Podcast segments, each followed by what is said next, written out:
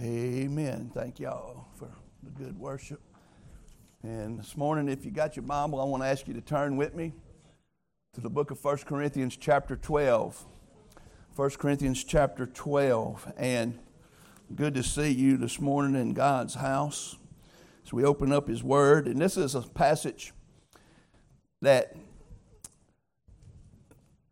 it's talking about how God has placed the church, which he calls here the body, the body of Christ, and taking each individual member and strategically, intentionally place them in the church.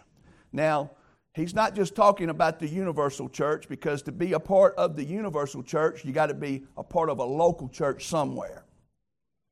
And so he's talking about in local congregations as God, by the Spirit, saves people and leads people and he places them where he wants them. He puts us here not by our choosing, but by his purpose and his will.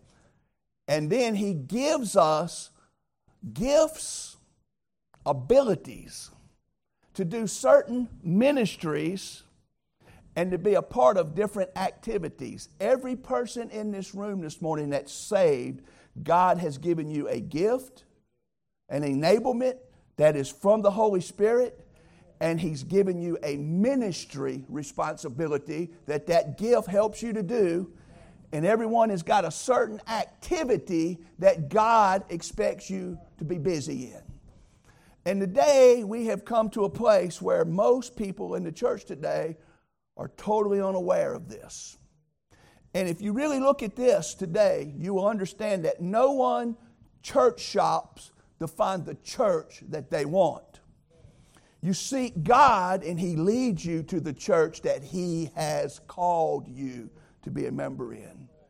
If there's one thing that the church is wholly and totally ignorant of today, is that we're filled with a church culture filled of church shoppers we're almost like Goldilocks. We're looking for that perfect church. And we go around, well, this one preaches too long. This one's song is too loud. This one is just not, I'm looking for that perfect church. And just like Goldilocks found out, there is not one. Friends, it's not the church that we choose that will make us be where we're supposed to be in Christ. It's the church that God calls us to. And I want us to look here. Paul says in this first verse, I do not want you to be ignorant of something. He says, Now concerning spiritual gifts, brethren, so he's talking to the saved, I do not want you to be ignorant. And look at what he says in verse 2. Remember how ignorant we were to the things of God before we got saved? Do you remember how easily led astray we were? And how far off from where God wanted us we used to be? But when God saved us, He called us out of darkness into His light. And His light has led us from the things that used to control us and consume us and rob us of the abundant life in Christ. And now He leads us to where He needs us to be, to go where He wants us to go, to do what He wants us to do so that we can experience the fullness of the life that God saved us to have. Eternal life doesn't begin when you go to heaven. Eternal life began the moment you got saved. Eternal life is experienced every day here on heaven, here on earth. And listen what he tells them there. You know that you were Gentiles carried away to these dumb idols, however you were led. There's people all over around us and even within the church that are led away by dumb idols. Idols are anything that takes the place of God. Yesterday, God love them. Hundreds of thousands of our fellow Louisianians were consumed with a God called LSU football. They worshiped yesterday and they're sleeping off a drunk of celebration this morning. And that's what controls them week to week. Right now, only thing on their mind is national championship. Amen. And it may be.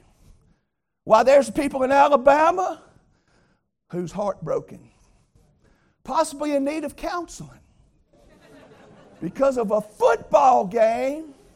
But, guys, let me tell you something. If you think that's something to laugh at, there's people in the church today seeking something just as foolish in the church. They're seeking to be fulfilled and satisfied by what the church does for them. And to find fulfillment, purpose, and meaning in church, it's not what the church does for you. It's what God creates and saves you and equips you to do for the church. The people that love the church the most, that get the most out of church, is the people that's given to the church. Can I get an amen? The people that's involved in the church. The hardest people in the church to keep it, they come through the front door, they love you, they like you. Then the first time something don't go their way, they're out the back door and you can't find them. The people that stays in the church is connected to the church. And I want to show you how God connects his people to his church. He says right there, carried away by dumb doctrine. Therefore, he says, I make known to you that no one speaking by the Spirit calls Jesus accursed. Have you ever seen a Christian that'll say he loves Jesus, but he'll say GD? Friend, I'm going to tell you something. There ain't no Holy Spirit in nobody that can say the. I don't know about y'all, the F word don't bother me as bad as that. Now, I'm just getting real with you this morning. Because if the Spirit is in you and Jesus is Lord, when you hear someone curse God's name, it grieves you. It hurts you. Listen what he says right there. You know that we were carried away. But listen, therefore I make known to you that no one speaking by the Spirit of God calls Jesus a curse, and no one can truly say, that's what he's saying, that Jesus is Lord except by the Holy Spirit. Guys, for it to mean anything, it's got to be real and for the Holy Spirit to be in you and Jesus be Lord and you be under His control, that's when we can say it. Amen? And it means something. Then listen what He says. This is the verse I want to preach. Now, concerning spiritual gifts, brethren, I do not want you to be ignorant. Spiritual gifts are connected with the membership of the body. Each member makes up the whole body. And each individual member is given a specific gift to do a specific ministry to carry out a specific activity in the church. Let me show it to you here. I want you to think about this with me first, though. That word ignorant, I don't like to be called ignorant. But what it really means, it's where we get the word agnostic. Now, how many of you knows what an agnostic is? How many of you knows what an atheist is? An atheist is someone who believes there is no God. An agnostic is someone who believes there is a God, but he don't know what he believes about him. He don't even know if he really exists.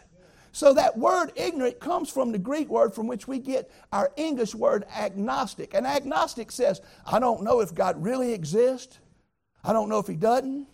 I'm not really able to say. I don't really know. And that's what to be an agnostic is. And there's a lot of agnostics who believe there is a God, but they don't believe you can know anything about him. They believe that there might be a God, but they don't really know what he can do. That's what an agnostic is. Now, what Paul is saying here, he's saying, I don't want you thinking I don't know what I believe about spiritual gifts in the church.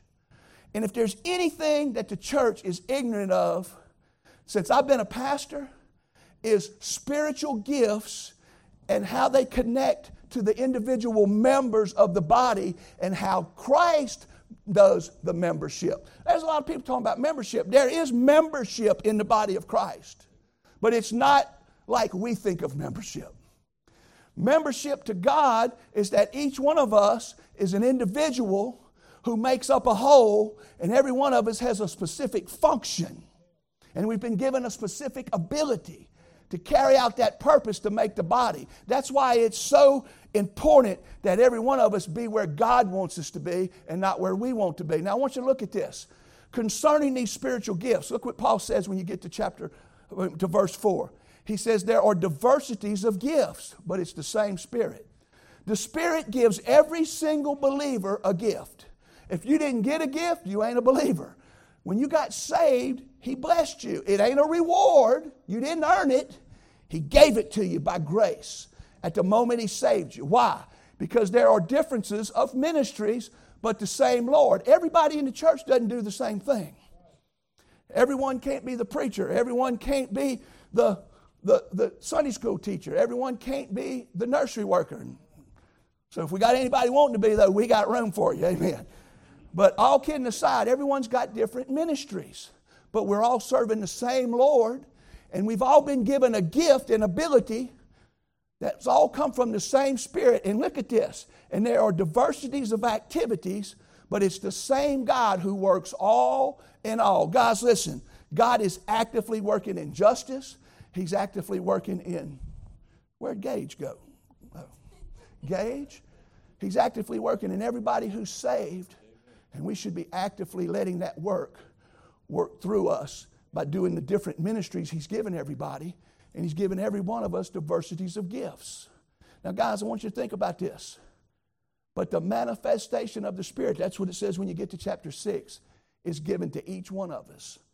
But it's not given to us for us, it's given to us for the profit of all, everybody else. Now, guys, if you say, I don't believe everyone got a gift, then you need to throw this book out. And there's a lot of people in the church today who have never even heard that they have spiritual gifts. They don't know what the spiritual gifts are, and they surely don't know what their gift is. And they don't even know what their ministry calling and purpose in the body is and what activity God wants them involved in. God wants us serving Him. That's what Lord is. If He's Lord, that automatically makes us servant. And we're to be serving the Lord. Look at what He says when you get down to verse 11. He says, But one and the same Spirit works all these things, distributing to each one. So, those two verses, if you look in between them with me, if you got your Bible, look at these. It gives you some of the gifts that God has given us. Look at what it says. It says in verse um, 4 there are diversities of gifts, but the same Spirit. There are differences of ministries, but the same Lord. There are diversities of activities, but it's the same God who works all in all. And then he says, But the manifestation of the Spirit is given to each one for the profit of all. And then he starts listing them. For to one is given the word of wisdom, and it comes from the Spirit. To another, he's given the word of knowledge, and it comes from the same Spirit. To another, faith by the same Spirit. To another, gifts of healings by the same Spirit. To another, the working of miracles. To another, prophecy. To another, discerning of spirits. To another, different kinds of tongues. To another, the interpretation of tongues. Now, today it'd be easy for us to say, well, I don't, I don't, I've never seen any of that in the church. How many of you even believe you could have that? See, the reason I think we don't have these things happening, miracles, healings, who's asked God lately if He's given what your gift is, much less if you know if you God ain't changed. Jesus is the same yesterday, tomorrow. Friends, you can't find anywhere in this book, I'm Baptist to the core. But I'm not so Baptist that I'm going to take the Bible and say something that it doesn't say. The Bible is clear. There's no cessation of tongues. Now, tongues is misrepresented, tongues has been misused, and tongues has been. And I'm not here to tell you I'm going to speak in tongues. That don't get worried. I ain't never spoken tongues. But I got good friends that have. And they love Jesus and serve Jesus as much as anybody else. Tongues is a dead gift. Show me that. That kind of thinking is why churches aren't operating under the power of the gifts placed in the places of ministries that God called you to do and involved with the activities that He placed you there to be in. Because God gave every one of us some type of gift, He distributed to each one. And listen, this is what's the craziest thing. There's people that teach primarily about tongues that you can pray enough to get it, that you can ask for it. It's individually as He wills you get it. It's distributed by the Spirit to all, individually as He wills. You don't get to ask what you get. I didn't ask to be a preacher, I promise you. You don't get to say, I think I want healing. I think I want, no. He gives it to you as he's seen fit. Listen, talking about it, we're going to look at some more of this tonight. Listen what it says in the book of Ephesians. It says in the book of Ephesians in chapter 4 But to each one of us grace was given according to the measure of Christ's gift.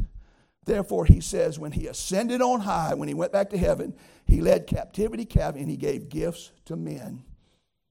That's what the Bible says. Listen what Romans says about this. Paul says in Romans chapter 4, this one is really good. We're going to look at this tonight. For we have, as we have many members in one body, all the members do not have the same function. So we, being many, are one body in Christ and individual members of one another. He says, So every one of us, although there's many members, we are one body. And even though we're individual members, we all have don't have the same function. And listen what he says. Having then gifts differing according to the grace that was given to us, let us use them. That's what the Bible says. Listen to that. That comes right out of Romans chapter 12. Having then gifts differing according to the grace. If grace gave it to you, you didn't get to pick what you want. It was gave to you by the sovereignty of God, by His Spirit as a gift. And He says, therefore, as we have these gifts, let us use them. Now, I want you to look how He puts us into the body. Look at what the Bible, what Paul says about the church here, the body. For as many as the body, for as the body is one, there's only one body, the body of Christ, and has many members, but all the members of that body, being many, are one body so also is Christ. We're all a part of the body. And he uses the analogy of a human body. And listen to what he says when you look at 14. For in fact, the body is not one member, but many. Aren't you glad that there's a variety of members in here this morning? Aren't you glad that we all have different gifts, that we all have different ministry responsibilities, and we've all been assigned to different activities in the church? Not everyone does the same thing. Now, look at this. But now God has set the members, each one of them, in the body just as He pleased. Not only do you not get to pick your gift, you don't get to pick what you do in the church and what you are in the church. God has set the members, each one of them, in the body just as He pleased. This is detrimental to the way most churches operate today. Because you can't just pick people and put them in a slot and God say, that's what I'm going to bless. God chooses and puts the church together. Membership is chosen by God. And listen, but now indeed there are many members, here it is again, yet one body. And then listen what he says. Now you are the body of Christ and members individually. Now I want you to look at this with me. God does keep membership in the body of Christ. And there's lots of questions about membership. I have been getting asked about membership more lately than anything about the church. Now, guys, God's way of membership is different. There's memberships. When I was at Why Not, I joined the Why Not Bighorn Hunting Club. And I paid dues and I became a member. When I became a member, I got to hunt on their land. I got a key to get in their gate. and I got rights. I had rights to two green fields. And I had all these privileges that came. You might want to go join a health club, join a gym, when you become a member, you get rights, you get access, you get a pass, you can use their equipment. You might get a lot of things from it. I don't know because I've never joined a health club. but that's nothing like membership to God. Membership to God is to where everyone is like the member of a body. Membership to God doesn't give you benefits as an individual, as much as it benefits you as the body together. To be part of the body is an awesome privilege. And sins, listen to this. God puts the members where He wants them to be. Listen to what He says here. Look at it with me. When you get down here to verse, I'm in the wrong passage. Hold up. Look what God says when you look under verse 12. For by one Spirit we were all baptized into one body. That's true. Whether Jew or Greek, whether slave or free, and we have all been made to drink into that one Spirit.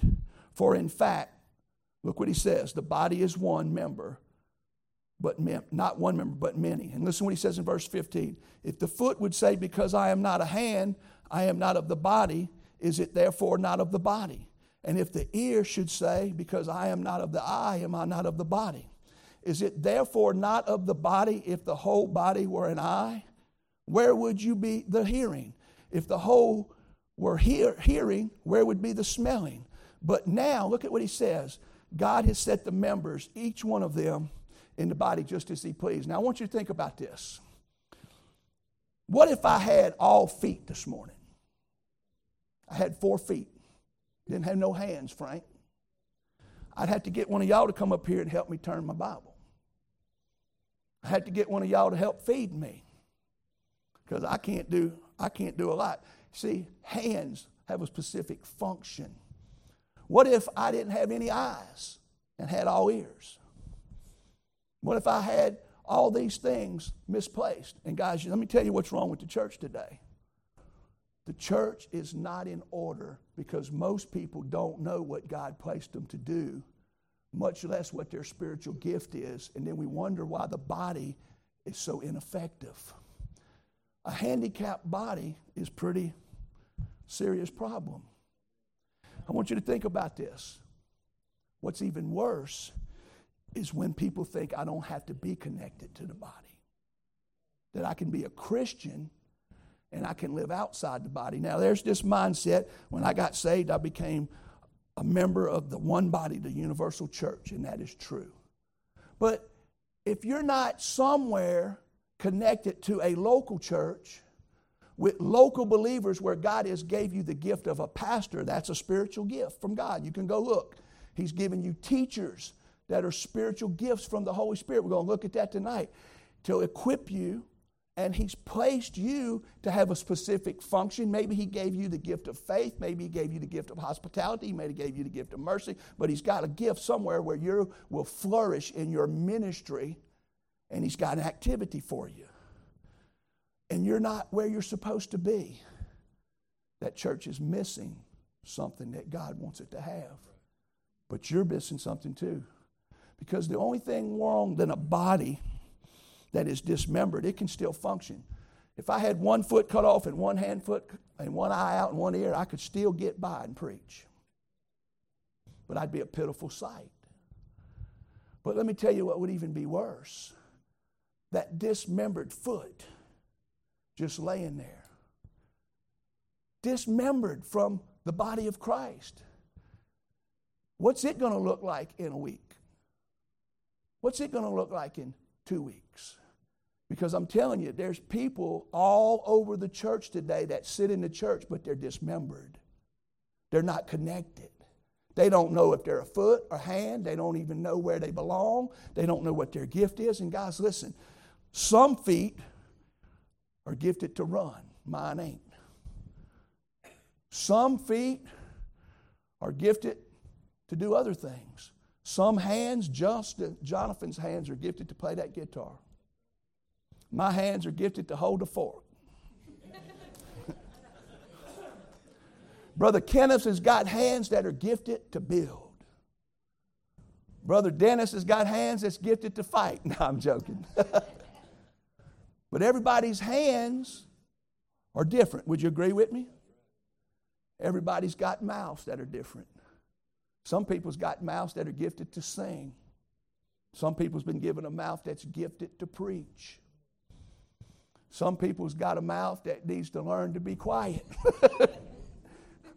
but mouths all do different things because they have different abilities.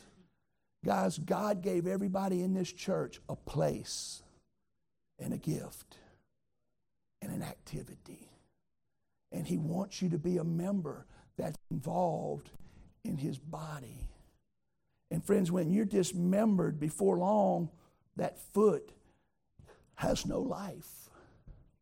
That cut off hand has no use. Friends, when we connect it to the body, the body becomes an awesome display of God at work. Because guess who's the head of the body? Jesus. I want you to think about this. And I'm almost through, believe it or not, today when I got to looking at this and I've got to see how ignorant we are, if I was to ask you today, how many of you could raise your hand and say, This is my spiritual gift? How many of you ever even looked and you could give me a basic biblical list of what the spiritual gifts are? Some people are raising their hands. How many people here has ever taken a spiritual gift survey, a test? How many of you would say it was pretty accurate? Raise your hand. Tonight, I'm going to show you how to take a spiritual gift test. Now, that don't mean that's exactly your spiritual, but it's going to point you. But the only way you'll ever learn what your spiritual gift is is to get out of the pew, connect to a body, and go to work for God and serve Him. Now, I do want to tell you one thing I can promise you this is 100% factual truth, guaranteed. Pew warming is not a spiritual gift. So get up out of the pew and say, Lord, show me what you think, what I think my gift is. Show me what my ministry opportunity is and put me in the activity for the glory of God. And you know what you'll find out real quick if that's your gift, if that's your calling? I'd rather fail trying to serve Jesus than sit in the pew and never have tried. And the church is filled with people. You know, we wonder why ain't the church functioning? Because the church ain't doing it God's way. And guys, listen, this is important. This verse comes to life when you apply it to what we just read this morning. And let us consider one another in order to stir up love and good works. I don't know about y'all, just looking at y'all this morning stirs me up. Amen? Y'all look, y'all stir up stuff. And listen, not forsaking the assembling of ourselves together, as is the manner of some. Guys, how important is it that we consider one another and that we not forsake the assembling of ourselves together, but we come together with an intent to do my part? We're going to look at that tonight to fulfill my ministry obligation so that I can what profit it's all for the profit of all for the church to make the church to exhort the church. Listen as is the manner of some but exhorting one another. And guys the more reason for us to say I want to find out what my spiritual gift is. I want to find out what my ministry placement is. I want to find out what activity I should be involved with in the church. It's because the day is coming my friend when the church won't be here anymore. The church will be with the Lord. Our day to shine and build and give Him glory is today. Today to reach lost people is now. And we are to do that by all working together. I'm a firm believer that nobody can do it on their own.